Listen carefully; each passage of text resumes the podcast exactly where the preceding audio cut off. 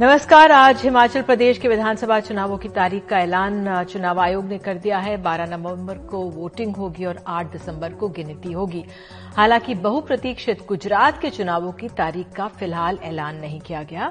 मुख्य चुनाव आयुक्त राजीव कुमार ने कहा कि बाद में इनका भी ऐलान किया जाएगा। अब विपक्ष इस पर सवाल खड़े कर रहा है। पहला ये कि गुजरात की तारीखों का ऐलान क्यों नहीं हुआ तो दूसरा कि हिमाचल में वोटिंग और नतीजे में करीब महीने भर का अंतर क्यों है? तो आपको बता दें, इससे पहले आज कांग्रेस की महासचिव प्रियंका गांधी ने हिमाचल प्रदेश में पार्टी के चुनाव अभियान की शुरुआत की। प्रियंका गांधी ने आज सबसे पहले सोलन पहुंचकर माँ शूलनी मंदिर में दर्शन किए। प्रियंका गांधी की रैली प्रधानमंत्री नरेंद्र मोदी की। हिमाचल प्रदेश के दौरे के ठीक एक दिन बाद हो रही है। प्रियंका ने यहाँ बीजेपी सरकार की आलोचना करते हुए कहा कि मेहनत से पढ़ाते लिखाते हैं, पर नौकरी की उम्मीद नहीं कर सकते। महँगाई बढ़ती जा रही है। तरह तरह के घोटाले सामने आ रहे हैं। कहते हैं कि रिवाज बदल दिया। मेरी नौजवान बहनें पढ़ती हैं, लिखती हैं, आप सब उनको उनकी परवरिश करते हैं मेहनत से, पढ़ाते हैं, लिखाते हैं, लेकिन वे उम्मीद ही नहीं कर सकते कि उनको नौकरी मिलेगी।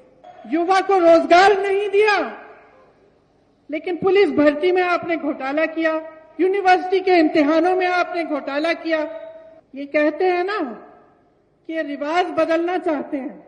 मैं तो कहती हूँ, रिवाज आपने बदल दिया। इंतज़ार मत करिए कि रिवाज बदलेगा। रिवाज ये पाँच साल पहले बदल चुके हैं। और क्या किया इन्होंने? इन्होंने आपको देने के बजाय आपसे छीना। तो लेकिन फ़िलहाल सत्ता में हिमाचल में काबिज बीजेपी के लिए प्रधानमंत्री मोदी पिछले सत्रह दिनों में तीन बार हिमाचल जा चुके हैं। छह महीने में छह बार राज्य का दौरा कर चुके हैं। दशहरे के त्योहार पर कुल्लू के विश्व प्रसिद्ध आयोजन में प्रधानमंत्री ने शिरकत की थी। कल प्रधानमंत्री मोदी ने उन्नाव और चंबा में रैलियों को संबोधित किया। हाल ही में बीजेपी ने हाइड्रो प्रोजेक्ट और बिजेली होली प्रोजेक्ट का भी ऐलान किया है। चंबा का ह्यूमन डेवलपमेंट इंडेक्स बेहतर करने पर भी ध्यान दिया जा रहा है। कल प्रधानमंत्री ने ऊना और चंबा में रैलियों को संबोधित किया था। प्रधानमंत्री ने यहाँ कांग्रेस पर तंज कसते हुए कहा था कि हिमाचल की मांगे पहले भटकती रहती थी। हमने यहाँ शांता जी को, धूमल जी को अपनी ज़िंदगी खपाते देखा है। उनके मुख्यमंत्री काल के वो दिन थे, जब हिमाचल के लिए, हर छोटी चीज़ के लिए, हिमाचल के अधिकार के लिए, भारतीय जनता पार्टी के नेताओं को, कार्यकर्ताओं को लेकर के, दिल्ली में जाकर के गुहार लगानी पड़ती थी, आंदोलन करने पड़ते थे।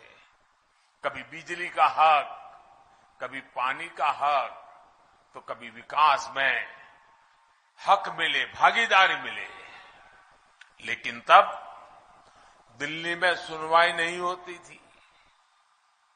हिमाचल की मांगे, हिमाचल की फाइलें भटकती रहती थी।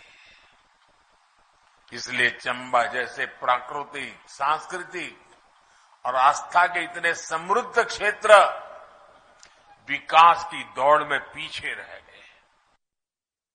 उधर आम आदमी पार्टी के अरविंद केजरीवाल ने अप्रैल से लगातार हिमाचल जाना शुरू किया था। तिरंगा यात्रा यहाँ पर निकाली थी।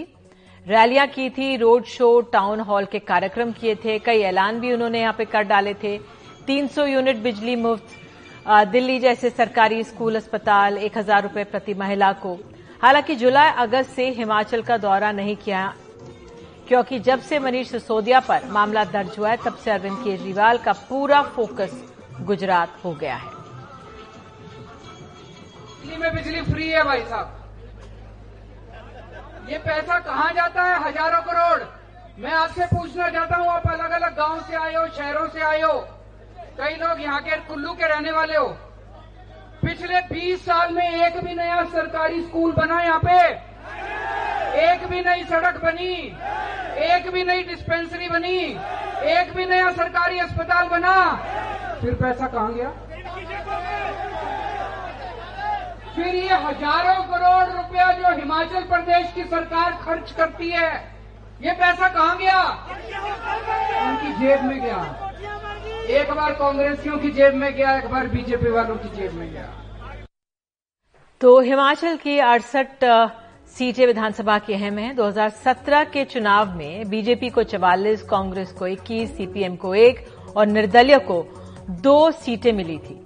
अब गणित कैसे बैठेगा, ये अपने आप में बहुत अहम है। लेकिन गुजरात की एक सौ बासठ सीटों के लिए राजनीतिक घमासान बहुत तेज होने वाला है।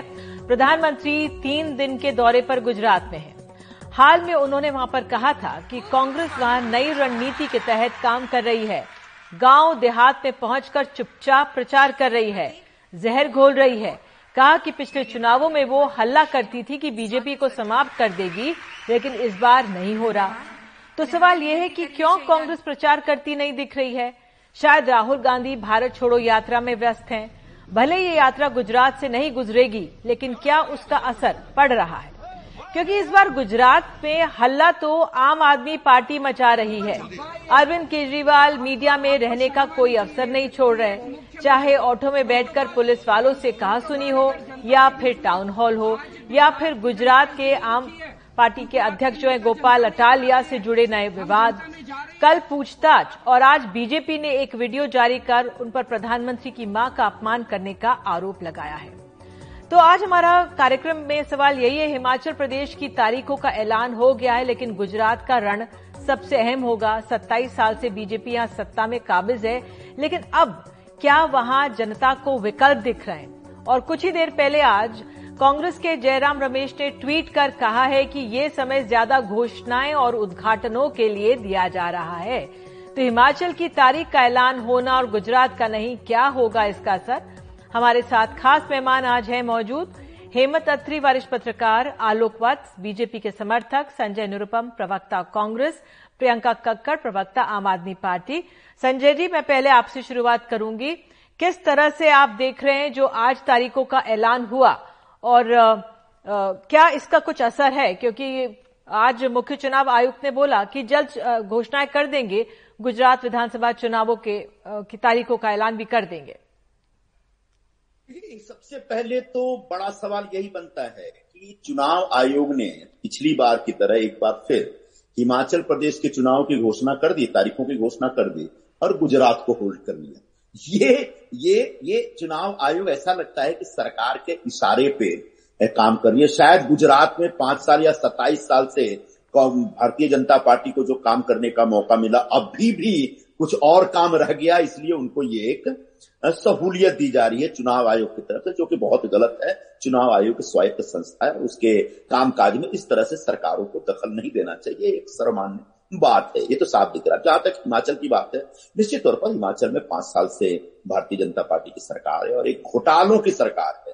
घोटालों का अगर हम लिस्ट बताए तो अभी जो प्रियंका जी कह रही थी पुलिस भर्ती घोटाला स्मार्ट सिटी घोटाला टेंडर घोटाला वर्दी खरीद घोटाला बिजली घोटाला बस परमिट घोटाला सरकारी बसों के रूट पर निजी बसों को बगैर परमिट से चलाने का घोटाला निजी वॉल्वो बस जो चल रही हैं मंत्रीगण बहुत सारे ज़मीन घोटाला करके वहाँ बैठे हुए छात्रों की छात्रवृत्ति में भी घोटाला हुआ हेल्थ डिपार्टमेंट का एक घोटाला हुआ जिसमें डायरेक्टर ऑडियो क्लिप आया। तो एक घोटालों एक मिनट एक घोटालों की सरकार चल रही सरकार को उखाड़ कर फेंकने का एक मौका मिला है और मुझे पूरा विश्वास है कि वहाँ हर पाँच साल बाद सत्ता बदलती है और इस बार एक बार फिर से भारतीय जनता पार्टी को हटा करके कांग्रेस पार्टी की सरकार लाने के लिए हिमाचल की जनता एक निर्णय देगी और वो निर्णय इसलिए देगी क्योंकि एक तो पेंशन स्कीम हम लेके आ रहे हैं। 300 यूनिट की जो बिजली मुफ़्त देने की बात हम कर रहे हैं। महिलाओं को एक आर्थिक मदद देने की बात करें। पाँच लाख बच्चों को रोज़गार देने की बात ठीक है आपने अपनी बात कही। ठीक है आप ये ठीक कह रहे हैं कि भाई गुजरात चुनाव का ऐलान क्यों नहीं हुआ? आपने पूरी फहरिस्त गिना दी लेकिन ये भी तो ध्यान में रखें ना कांग्रेस की तरफ़ से प्रियंका गांधी आज गई हैं। अभी तक कांग्रेस भी वहाँ पे सक्रिय नज़र नहीं आ रही थी। बहरहाल वो गई आज। मैं प्रियंका कक्कड़ आपके पास आऊँगी। आपसे ये जानना चाह रही हूँ आम आदमी अब क्योंकि पहले हम हिमाचल प्रदेश की बात कर लें क्योंकि जिस तरह से अब हिमाचल प्रदेश के चुनाव है लेकिन लोगों का सवाल कहीं गुजरात पे ज़्यादा है लेकिन प्रियंका आम आदमी पार्टी बहुत सक्रिय थी, अप्रैल, मई तक लेकिन पूरी तरह से छोड़ दिया गया हिमाचल प्रदेश को। हिमाचल प्रदेश में पहले बहुत घोषणाएँ की, अरविंद केजरीवाल कोई मौका नहीं छोड़ रहे थे। अब सवाल भी उठाए जा रहे हैं आम आदमी पार्टी की तरफ़ से, लेकिन क्यों छोड़ दिया गया आम हिमाचल प्रदेश को? नगमा जी, बिल्कुल नहीं छोड़ा गया। इनफैक्ट हमने सबसे पहले शुरू किया था वहाँ पर प्रचार कैंपेन करना, इलेक्शंस के लिए। और आम आदमी पार्टी पहली पार्टी है जिसने अपनी लिस्ट भी जारी फ़र्स्ट लिस्ट भी जारी कर चुकी है।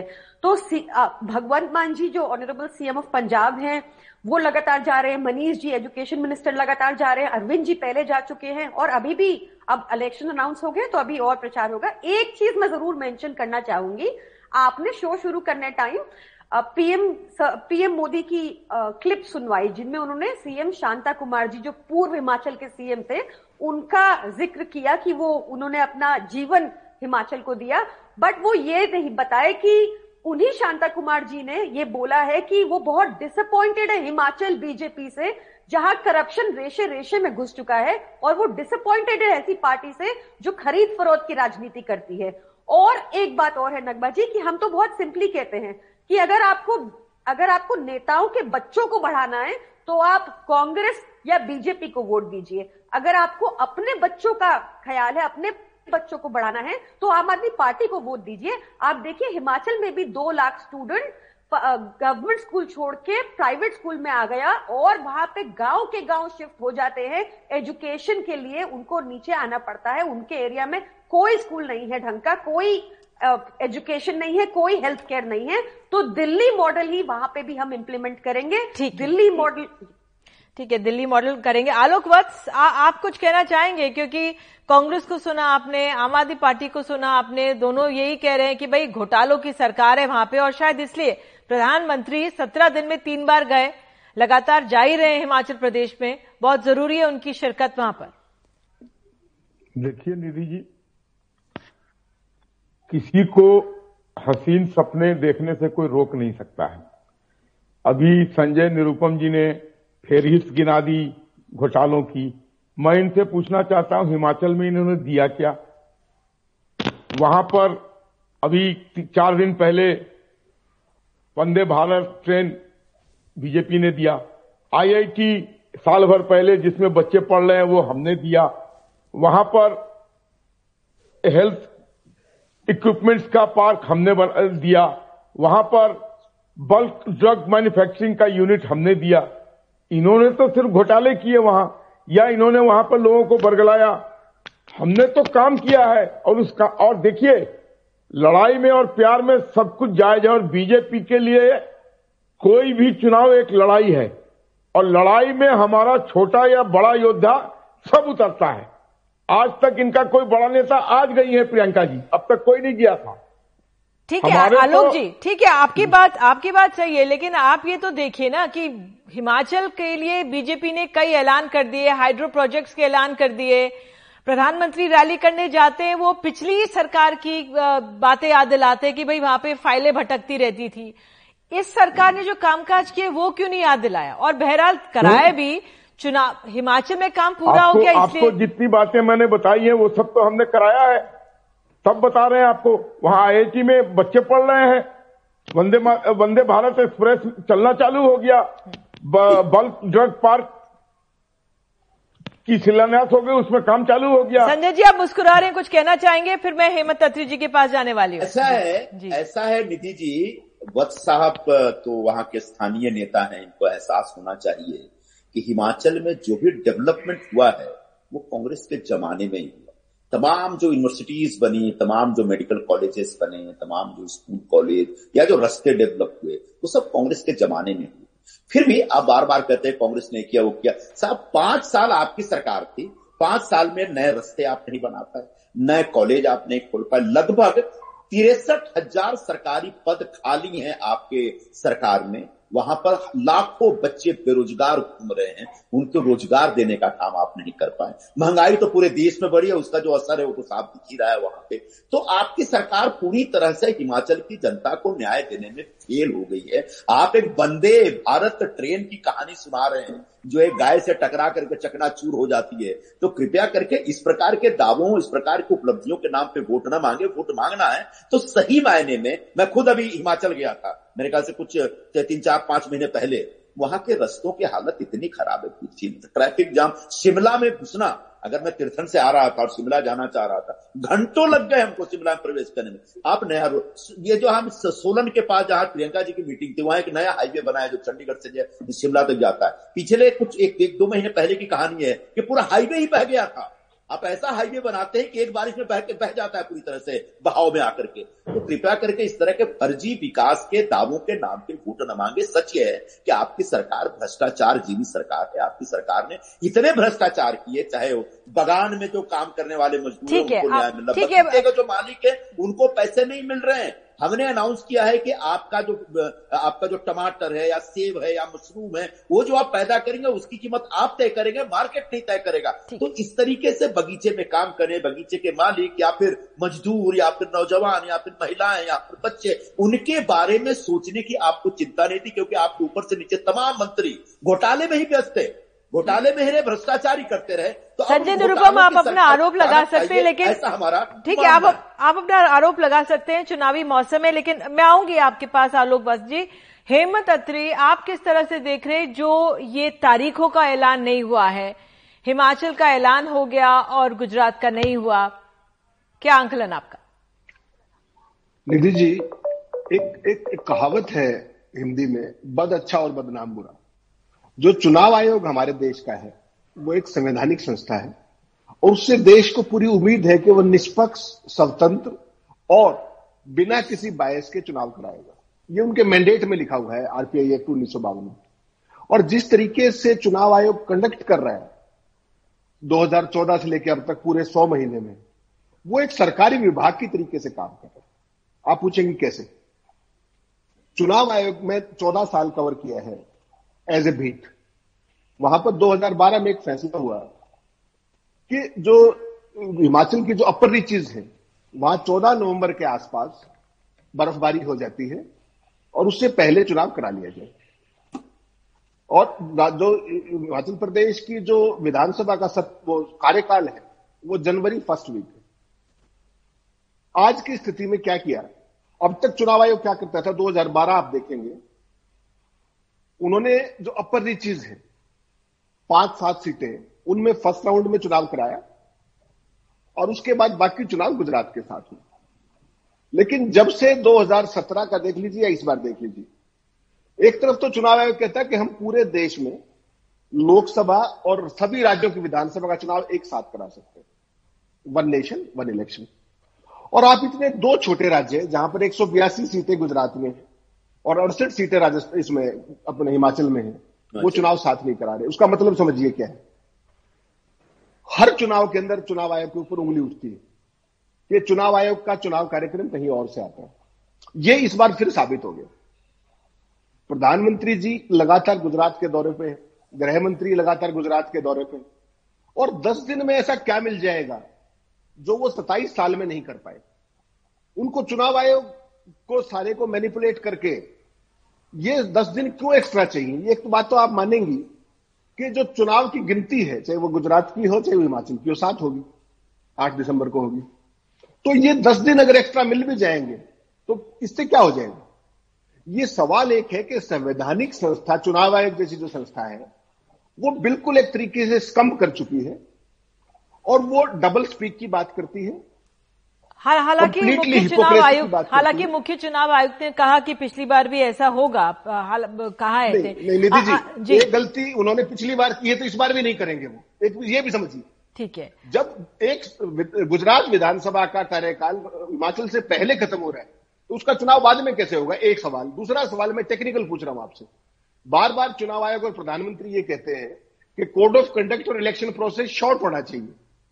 तो राज्य हिमाचल के अंदर तो वो प्रोसेस दो महीने का है छोटी स्टेट है। और गुजरात के अंदर आप वही काम चालीस दिन में कर देंगे। एक देश और कितने कानून होंगे यहाँ पर? आलोक वत्स आप रिप्लाई करना चाहेंगे? आलोक वत्स। देखिए पहले भी जब चुनाव हुए थे तो इसमें अंतर था। आज चीफ इलेक्शन कमिश्नर ने नहीं था। एक मिनट आप बोलने दीजिए प्लीज़ आज चीफ इलेक्शन कमिश्नर ने आपके भी टीवी पर अन टीवी पर भी उन्होंने स्पष्ट सारी चीज़ों को स्पष्ट किया है कि क्यों ये डिले उन्होंने किया है, किन कारणों से। तो इसमें ऑटोनोमस बॉडी है। इसमें जो वरिष्ठ पत्रकार कह रहे हैं कि मोदी जी ने करवा दिया, इसमें मोदी जी का क्या लेना देना है? ऑटोनोमस बॉडी खुद अब स्वास्थ्य संस्था है, वो खुद अपना काम करती है। इसमें हमारा कहाँ से लेना देना है? लेकिन अभी तो ये हिंदुस्तान का माहौल हो गया है कि कुछ भी गलत हो तो मोदी जी ने करवा दिया। कुछ भी अच्छा हो तो मोदी जी ने नहीं करवाया। लेकिन कुछ भी गलत हो तो मोदी जी ने करवा दिया बीजेपी ने करवा दिया। ये ट्रेंड चल गया है लेकिन ये ट्रेंड जनता के दिल में नहीं उतर रहा है। जनता अभी भी अपना विश्वास मोदी जी पर किए हुए भारतीय जनता पार्टी ठीक है आलोक जी आपकी आपकी अगर बात मान भी लें ठीक है आपकी बात में मान भी रही हूँ ठीक है। ठीक है जनता के मन में नहीं उतर। जी। एक सर्वे का रिपोर्ट आया है निधि जी। जी। जिसमें भारतीय जनता पार्टी को हिमाचल में 48 सीट दिखा रहे हैं और कांग्रेस को 15 या 18 सीट दिखा रहे हैं और आम आदमी पार्टी को ज़ीरो। और वही रिपोर्ट गुजरात के लिए है जहाँ भारतीय जनता पार्टी को 135 सीट का अनुमान दिखा रहे हैं और कांग्रेस को दिखा रहे हैं छियालीस या सैतालीस। वहाँ भी आम आदमी पार्टी को एक या दो। तो ये सारी चीज़ें जो हमारे फेवर में जा रही हैं तो ये भी हमने करवा दिया। ये तो आ, भी हमने आ, अब आपके निशाने पर सीधे आम आदमी पार्टी आ गई है और आप कह रहे हैं हिमाचल में पिछली बार चवालीस मिले थे और इस बार आपको मिलने वाले हैं अड़तालीस। तो मैं आपसे पूछना चाह रही हूँ ठीक है। ठीक है। एक वहाँ पे मैं रिपोर्ट पढ़ रही थी कि हिमाचल में क्यों जम्मू कश्मीर की जो धारा 370 है उसके होर्डिंग्स लगाए गए। भाई हिमाचल में तो आपने हिमाचल का इतना विकास किया है उसके होर्डिंग्स होने चाहिए। कांग्रेस वहाँ पे पढ़ रही थी अखबारों में, सवाल उठा रही है कि भाई वहाँ पे इसके होर्डिंग्स क्यों लगाए धारा 370 जो वहाँ पे की गई है जम्मू कश्मीर में। जी। देखिए, भारत का पूरा जनमानस 370 चाहता था और उससे प्रभावित उन्होंने समझा कि ये हटाने से देश को फ़ायदा हो। तो हम उस बात कोई आप अच्छा काम करें तो उसको आप प्रदर्शित करते हैं, उसके तहत किया गया है। उससे वोटर अगर मान लीजिए हमारे फेवर में आता है तो क्या हद है? मैंने कहा ना everything is fair in love and war and election is like a war हाँ ठीक है ले, लेकिन ये ये नहीं कि अगर हिमाचल के मुद्दे या हिमाचल का काम तमाम जो लोग होते हैं वो अपने काम तो प्रचार करते हैं। ठीक है। निधि जी हमारा हिमाचल में काम इतना प्रबल बोल रहा है। तभी तो ये सीटें हमारे आकलन में आ रही हैं। कम भी आ सकती थी। तो। हमारा काम तो बोल ही रहा है। और भी चीज़ें जो हम कर रहे हैं इस तरीके का। इट्स इस आइसक्रीम के ऊपर एक ऐड करने वाली बात है। ठीक है। ठीक है। संजय निरुपम संजय निरुपम संजय निरुपम चलिए आगे बढ़ाते हैं। क्योंकि लोगों का जो इंटरेस्ट है वो ज़्यादा इंटरेस्ट गुजरात पर है। अब ठीक है गुजरात की तारीखों का ऐलान नहीं हुआ। जयराम रमेश कह रहे हैं कि कुछ और समय मिल पाँच दिन रुक जाइए हो जाएगा। बिल्कुल हो जाएगा। संजय निरुपम, कांग्रेस गुजरात में प्रचार करती हुई नज़र नहीं आ रही है। और प्रधानमंत्री कह रहे हैं कि क्या हो रहा है? साइलेंट प्रचार हो रहा है। कांग्रेस दूर दराज के गाँव में जाकर वहाँ पर जहर घोल रही है। क्या हो, क्यों प्रधानमंत्री कांग्रेस में निशाना साध रहे हैं? क्या आंकलन कांग्रेस का? देखिए, हमारे प्रधानमंत्री जी खुद दावा करते हैं कि वो द्रोण से पूरे देश पे नज़र रखते हैं। और शायद उसी द्रोण से उन्होंने नज़र रख करके ये पता लगाया कि कांग्रेस पार्टी गुजरात में इस बार बहुत ओपनली प्रचार न करके साइलेंट प्रचार करिए वो खुद अपने, अपनी एक मीटिंग में, अपने कार्यकर्ताओं के सामने या सभा में उन्होंने बात कही है। तो शायद हो सकता है कांग्रेस पार्टी की एक नई ऐसी रणनीति रही रह गई बात बड़े नेताओं की बड़ी बड़ी सभाओं की तो हाँ ये सभाएँ हम कम कर रहे हैं, लेकिन गुजरात में बड़े पैमाने पर एआईसीसी की तरफ़ से एक पूरी टीम काम करी वहाँ के प्रदेश कांग्रेस के सभी नेताओं के साथ कोऑर्डिनेट करके और ज़िले ज़िले के स्तर पर एक एक कार्यक्रम चल रहा है। और कैसे 27 सालों से जो गुजरात की जनता को भारतीय जनता पार्टी ने बरगला रखा है, उस बरगलाहट से कैसे बाहर निकालना है, उसके लिए एक नई रणनीति के तहत हम लोग काम कर रहे हैं और कोशिश कर रहे हैं कि भारतीय जनता पार्टी के सच को गुजरात की जनता इस बार पहचाने। अभी हमारे वत्स जी कह रहे थे कि कुछ भी होता है तो हमारे लोग मोदी जी को दोष देते कुछ भी और गुजरात में बहुत बड़ा फ़र्क है साहब। गुजरात से हमारे प्रधानमंत्री आते हैं, गुजरात से हमारे गृह मंत्री आते हैं, गुजरात में सत्ताईस साल से आपकी सत्ता है। गुजरात की सरकार हाथ से न जाए, ये बहुत बड़ी चिंता है आपकी, और शायद इसीलिए शायद इसीलिए पिछले दो बार से गुजरात के चुनाव टाले जा रहे हैं। गुजरात के चुनाव की घोषणा टाली जा रही है। ये बड़ा अच्छा सवाल अभी हमारे लेकिन संजय जी कांग्रेस के सामने सवाल ये है कि आम आदमी पार्टी इस बार बहुत सक्रिय है वहाँ पर। और आए दिन वहाँ पर सुर्खियों में आम आदमी पार्टी रह रही है। बहुत एक्टिव है अरविंद केजरीवाल लगातार वहाँ पे हैं। अगर वो नहीं एक्टिव होते तो उनके जो प्रदेश अध्यक्ष हैं वो एक्टिव हो जाते हैं। तो वो बीजेपी के लिए चिंता की बात है। कांग्रेस के लिए भी।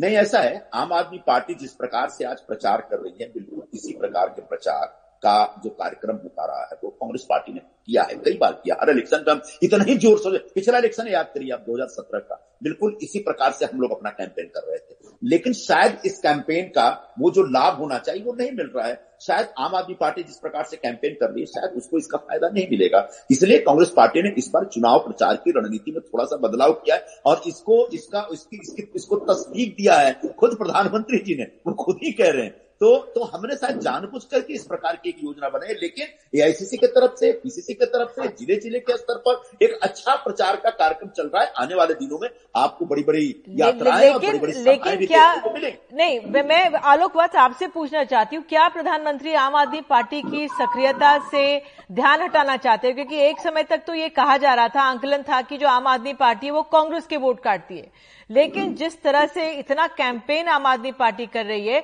अब बीजेपी को अपने वोट शेयर की चिंता हो रही है। क्या इसलिए प्रधानमंत्री एक तरह से वो ध्यान डाइवर्ट कर रहे हैं? देखिए निधि जी, आम आदमी पार्टी जहाँ जहाँ अभी पैर जमा रही है, वहाँ वो कांग्रेस का वोट खा रही है। यह आपने दिल्ली में भी देखा, कांग्रेस वाले ही उनके साथ मिलकर सरकार बनाए और उन्होंने कांग्रेस को चलता कर दिया। पंजाब में भी उन्होंने कांग्रेस को ही चलता किया है। और हमारे वोट शेयर में वो डेंट लगाएँगे, इसकी कहीं से कोई संभावना नहीं है। और जो रही सही कैंपेन कर रहे थे, देशवासी तो इटली वालों से ही परेशान थे, अब एक इटालिया भी आ गए हैं to add fire in the fuel fuel in the fire अब उनके जो कथन थे प्रधानमंत्री मोदी के माताश्री के बारे में और हमारे देवी देवताओं के बारे में, उसके बाद आपको लगता है कि वहाँ का जनमानस इनको वोट करेगा? ये किस मुगालते में घूम रहे हैं? और रही बात एक कहावत है कि जब दो बंदर लड़ता है तो सबसे ज़्यादा शेयर बिल्ली खा जाती है। ये दोनों आपस में जितना सिर फुटेवल करना है कर ले एक दूसरे को दोषित कर ले हमारा वोट न टूटेगा न घटेगा और हम पिछली बार निन्यानवे पे थे इस बार हम 135 क्रॉस करके दिखा देंगे ठीक है ठीक है। मेरे पास समय कम है। अगर मैं प्रियंका जल्दी से आप प्रियंका, मैं आपके पास आऊँगी, जो आपके बीजेपी के आम आदमी पार्टी के राज्य के अध्यक्ष हैं अटालिया, जो उनकी भाषा है। क्या वो घातक साबित हो रही है आम आदमी पार्टी के लिए? दीदी जी, हमने एक सिंपल सा क्वेश्चन पूछा था इनसे कि 27 साल के कुशासन के बाद आपके यहाँ पे ड्रग माफिया और आपके यहाँ पे इलीगल लिकर ट्रेड, ये चलता है, आप सबसे महँगी बिजली बेचते हैं फिर भी आपका बजट साढ़े तीन लाख करोड़ नेगेटिव में कैसे है? तो उसके जवाब में ये कुछ डॉक्टर पता नहीं क्या वीडियोस लेके आए हैं निधि जी अभी खत्म नहीं हुई है। अभी ये वीडियोस चलती रहेंगी। इनके पास दिखाने को कुछ नहीं है। नहीं तो ये काम दिखाते कि हमने ये काम किया। ये हर बार चुनाव से पहले जाकर कुछ इनोग्रेट कर देते हैं। और इस बार तो डर इतना ज़्यादा है कि प्रधानमंत्री जी खुद कांग्रेस की तरफ़ डाइवर्ट करना चाह रहे हैं कि वो काम कर रहे हैं। अभी आप देखिए कांग्रेस प्रवक्ता भी माने कि 2017 का जो इनका कैंपेन था उससे ज़्यादा बढ़िया हमारा कैंपेन चल रहा है। वो माने। कांग्रेस बिल्कुल गिव अप कर चुकी है गुजरात में और वो इसलिए कि राहुल गांधी जी तो भारत जोड़ प्रियंका अभी तक अरविंद केजरीवाल बहुत एक्टिव थे लेकिन जब से ये वीडियोज़ अभद्र भाषा के सामने आए हैं और आज जिस तरह से बीजेपी ने इनको सामने लाया, जो अब माओ के लिए जो अभद्र भाषा का प्रयोग किया गया है, वो क्या वो क्या घातक होगा इस समय? उसको कैसे आप लोग डील करेंगे? नीति जी अगर इनको लगता है ये ऐसे वीडियोस है, इनको कोर्ट जाना चाहिए, इनको उन वीडियोस की जाँच करानी चाहिए, और तब तो उन वीडियोस पे बात होनी चाहिए। अभी कुछ दिन पहले तक हम चर्चा कर रहे थे, सी का मतलब क्या है? ये तो डिबेट का स्तर कर दिया है बीजेपी ने। और और इनके पास तो कहाँ से ये नैतिकता आती है? आप इनके कितने ही बयान उठा के देख लीजिए चाहे वो प्रधानमंत्री जी के खुद हो चाहे वो इनके प्रवक्ताओं के हो आपको लगातार मिलेगी अभद्र टिप्पणियाँ वुमेन के आगे। आप देखिए अंकिता भंडारी केस उठा लीजिए कोई भी विमेन से इनका कोई नाता नहीं है। कोई आप कोई भी केस किसी भी क्षेत्र में यूपी में दिल्ली में उत्तराखंड में उठा के देख ठीक है। हेमंत अत्री आपसे कंक्लूडिंग रिमार्क्स जो गुजरात में इस समय हो रहा है जयराम रमेश जी जो आप जी। Only five second only five second जी जी जी आलोक जी। मैं ये कहना चाहता हूँ एक ही आंकड़ा दे रहा हूँ सिर्फ़ कि जीएसडीपी यहाँ का गुजरात का था पहले तीन लाख करोड़ आज वो उन्नीस लाख करोड़ के ऊपर है। इसके आगे मुझे कुछ नहीं कहना है। अगर वो प्रगति नहीं किया है। तो कैसे ये फिगर आया है। मैं आंकड़ा दे रही हूँ आपको सत्ताईस हज़ार crore thirty seven thousand crore के लॉस में आपने गुजरात टेक ओवर किया था 2001 में और आज वो three and half lakh crore के डेट में है। फिर ये भी एक आंकड़ा है। ठीक ठीक है। अत्री जी अत्री जी अंत में एक छोटा सा सवाल जवाब चाहिए मुझे। क्या गुजरात में अब कुछ विकल्प है जनता के सामने? सत्ताईस साल बीजेपी है लेकिन क्या विकल्प की ज़रूरत है वहाँ पे? निधि जी जिस तरीके का माहौल बन रहा है और जो प्रधानमंत्री जो है वो राजनीति के बहुत ही मज़े हुए खिलाड़ी उन्होंने दो बड़े टेक्टिकल स्टेप्स उठाए। एक तो कहा कि कांग्रेस गुपचुप कर रही है। उसका मतलब समझिए क्या है? कांग्रेस पार्टी इस देश में केवल दो राज्यों में सत्ता में है और दोनों में सिर्फ़ डबल चल रही है। उनके पास संसाधन नहीं और उनको कोई चंदा दे के दिखाए। ये इन्होंने इंश्योर कर दिया है सीबीआई ईडी और आईटी के थ्रू तमाम राज्यों के अंदर। ये नया मॉडल है कि किसी अपोजिशन पार्टी के पास कोई पैसा नहीं बचेगा। यहाँ जो जो आपको उछल कूद दिख रही है आम आदमी पार्टी की, उसका एक कारण है। वो भी नहीं कर पाते इतना। उसका कारण ये है कि उनकी दिल्ली में सरकार है और सबसे बड़ी बात है कि पंजाब में सरकार है। बिल्कुल। आम आदमी पार्टी और जो कांग्रेस पार्टी उनमें एक बेसिक फ़र्क क्या है कि कांग्रेस पार्टी आज फाइनेंशियली ड्राइड अप है और तमाम अपोजिशन पार्टीज़ हैं। लेकिन आम आदमी पार्टी के पास दो राज्यों की सरकार होने के कारण और खासतौर पर पंजाब की सरकार होने के कारण उनकी उछल कूद दिख रही है। और यही प्रधानमंत्री का सबसे मेन एजेंडा रहने वाला है। वरना मुझे ये बताइए कि जब सारा काम इतना अच्छा किया है आपने सताईस साल तक तो दस दिन में आप और ऐसा क्या कर देंगे? बिल्कुल आपको चुनाव डिले बिल्कुल पिछली बार आपने जहाज़ उतारा था नदी में। नदी जी एक सेकंड दीजिए। पिछली बार प्रधानमंत्री जी ने नदी में जहाज़ उतारा था वो जहाज़ कहाँ चल रहा है आजकल? किसी ने पता है किसी को? क्या मॉडल है गुजरात ये ये ये बहुत बड़ा सवाल है। शायद कोई आ, मेरे पास समय बस इतना ही था। ये चर्चा अब लगातार होती रहेगी। चुनावों की तारीख हिमाचल की तो आ गई है गुजरात की भी जल्द आ जाएगी लेकिन वाकई में आ, कुछ का ऐलान होना नहीं होना और इस अंतराल में क्या होगा जब तक गुजरात की तारीखों का ऐलान नहीं होता तब तक किस तरह के क्या कोई ऐलान होंगे जो विपक्ष कह रहा है? देखना खासा दिलचस्प रहेगा चुनावों का इंतज़ार रहेगा। मध्य प्रदेश देश का ऐसा पहला राज्य बनने जा रहा है जहाँ मेडिकल और इंजीनियरिंग यानी चिकित्सा और अभियांत्रिकी की पढ़ाई अब हिंदी भाषा में भी होगी। वैसे मध्य प्रदेश में अटल बिहारी हिंदी विश्वविद्यालय में ये प्रयोग लागू होकर असफल भी हो चुका है, लेकिन इस बार सरकार ने अनुवाद के बजाय तकनीकी शब्दों को उसी रूप में रखकर सिर्फ़ उत्तर को विस्तार देने के लिए हिंदी के प्रयोग की बात कही है। एक रिपोर्ट।